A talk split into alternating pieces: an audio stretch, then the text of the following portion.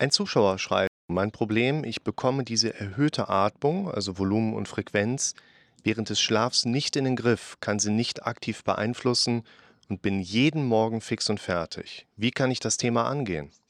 Willkommen zum Podcast für mentale Gesundheit, Zufriedenheit und Wohlbefinden. Wenn eine solche Symptomatik auftritt, wie ja jetzt hier erstmal nur oberflächlich beschrieben ist, also fix und fertig, dann macht es einerseits natürlich für jemanden wie mich Sinn, da dann in einem konkreten Gespräch auch so ein bisschen näher reingehen zu können, um zu verstehen, so was ist da los. Und eine ärztliche Abklärung ist natürlich sowieso immer etwas, was ich in dem Zusammenhang empfehle. Denn bei einem solchen Störungsbild muss jemand mal auf diese Symptomebene einfach ein Stück weit Eingriff genommen haben, um zu verstehen, was ist da los. Und Ideen mal anzusetzen, die eben auch eine körperliche Abklärung beziehungsweise auch therapeutische Intervention betreffen. Denn wenn wir dieses Beschwerdebild mal nehmen und die Zusammenhänge des Betroffenen uns mal kurz anschauen, dann hat ja jemand für sich die These, das ist ganz wichtig, er hat die These, dass er nachts in solchen Hyperventilationsmustern steckt, wo er zu viel atmet, weil er morgens sich fix und fertig fühlt. Jetzt ist es aber so, dass der Körper entweder hyperventiliert, das heißt ja auch erstmal nur zu viel atmen. Zu schnell atmen wäre tachypnoisch, Hyperventilation bedeutet ventiliere, atmen oder belüften, hyper zu viel. Der Körper hyperventiliert, weil entweder der Körper einen Grund zum Hyperventilieren hat oder der Körper hyperventiliert, weil sein Besitzer sich dazu entschieden hat, so mehr oder weniger. Wir entscheiden uns ja auch zu überventilieren, weil wir gerade in einer Panik sind, nicht flüchten, nicht wegrennen, in der Situation bleiben und uns immer weiter reinsteigern quasi. Und wenn der Körper nachts tatsächlich hyperventilieren würde, dann hätte der Körper da auch einen Grund zu. Und der Grund zu einer Hyperventilation, der liegt dann halt im in der Regel pH ausgleichenden Mechanismus. Das heißt, ein Patient mit einer Nierenschwäche, mit einer Lungenschwäche, der kann tatsächlich nachts in die Hyperventilation rutschen. Also in eine wirklich körpergetriggerte Hyperventilation. Da ist es aber jetzt das kleinere Problem, dass jemand sich morgens fix und fertig fühlt, sondern das ist im Prinzip ein Intensivstationspatient. Kommt natürlich immer darauf an, was ist es sodass man einerseits erstmal sagen kann, ihr werdet, wenn es denn nachts eine Hyperventilation gab, nicht hyperventiliert haben, weil euer Körper wirklich ein Problem hatte.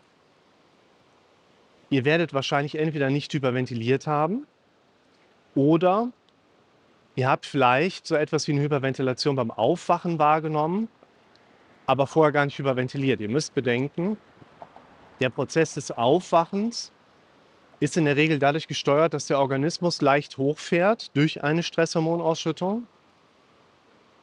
Und davon werdet ihr wach. Also ihr werdet nicht wach und dann fährt der Körper hoch, sondern dadurch, dass der Körper hochfährt, erwacht ihr.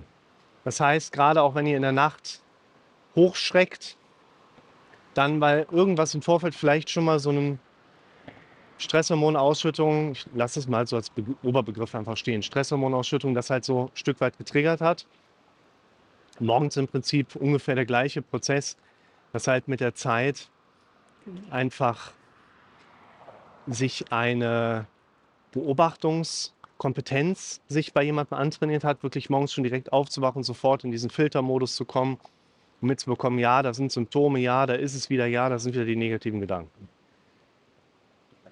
Das heißt, wenn jemand nachts glaubt, hyperventiliert zu haben, wäre ich tatsächlich erstmal jemand, der sagen würde, na, ob das wirklich eine manifeste Überventilation war, die dieses Problem hier hervorgerufen hat, da wäre ich doch eher skeptisch. Eine organisch-medizinische Erklärung wäre aus meiner Sicht in dem Bereich zu suchen, wo wir hier über eine Schlafkrankheit sprechen im weitesten Sinne, wo wir eine Schlafapnoe haben, wo es zu Atemaussetzern in der Nacht kommt, kann übergewichtige, normalgewichtige, untergewichtige Menschen betreffen, kann mit anderen Grunderkrankungen wie zum Beispiel auch Diabetes komorbid einhergehen, also gehäuft auftreten. Und das wäre tatsächlich eher ein Hintergrund, wo man erkennen kann, wo man sehen kann, da kommt es zu einer starken Beeinträchtigung der Tagesaktivitäten durch ein stark erhöhtes Maß an Müdigkeit, durch eine ausgeprägte Symptomlage von einer körperlichen und auch teilweise geistigen Schwächesymptomatik. Und das wäre mein erster Behandlungsansatz, wenn ich diese Symptome gerade höre ab zum Hausarzt, der soll weiterverweisen an einen Schlafmediziner. In der Regel geht man heute hin und hat Geräte, die man im Eigenanwenderbereich erstmal zu Hause mit integriert und für ein oder vielleicht zwei Nächte in die Anwendung bringt. Die Geräte werden dann ausgelesen und daraufhin wird entschieden, ob ihr ein Kandidat für ein Schlaflabor seid, um dann weitergehend vielleicht auch eine Schlafapnoe entsprechend diagnostizieren zu können, wo man dann weitere Therapieoptionen eben mit dem behandelnden Arzt bespricht. Sollte das bereits passiert sein oder sollte jemand jetzt für sich selber noch ein bisschen weiter in die Abklärung gehen wollen, so was könnte es vielleicht noch sein, da würde ich euch das Video empfehlen, wie es zu nächtlichen Schwindelattacken kommt. In dem Zusammenhang habe ich drei Faktoren mal herausgestellt, wo ich euch jetzt gerne darauf verweisen würde, wo es zum Beispiel darum geht, dass wir uns tagsüber zu oft mit bestimmten Inhalten beschäftigen und dann in die Symptomsuche gehen. Und andere Auslöser beschreibe ich da drin auch noch. Und vor allen Dingen, das ist mir immer wichtig, möchte ich über die Auslöseraspekte natürlich auch gleichzeitig in den Raum stellen, wie verändert ihr das Ganze. Das beschreibe ich in dem Video. Insofern wenn ihr Symptome erlebt, die euch nicht nur komisch vorkommen, sondern wo ihr wirklich auch merkt, so da irgendwie fühlt ihr euch so gar nicht wohl. Dann geht jetzt direkt wieder die Frage los, ja, wann muss ich denn dann zum Arzt?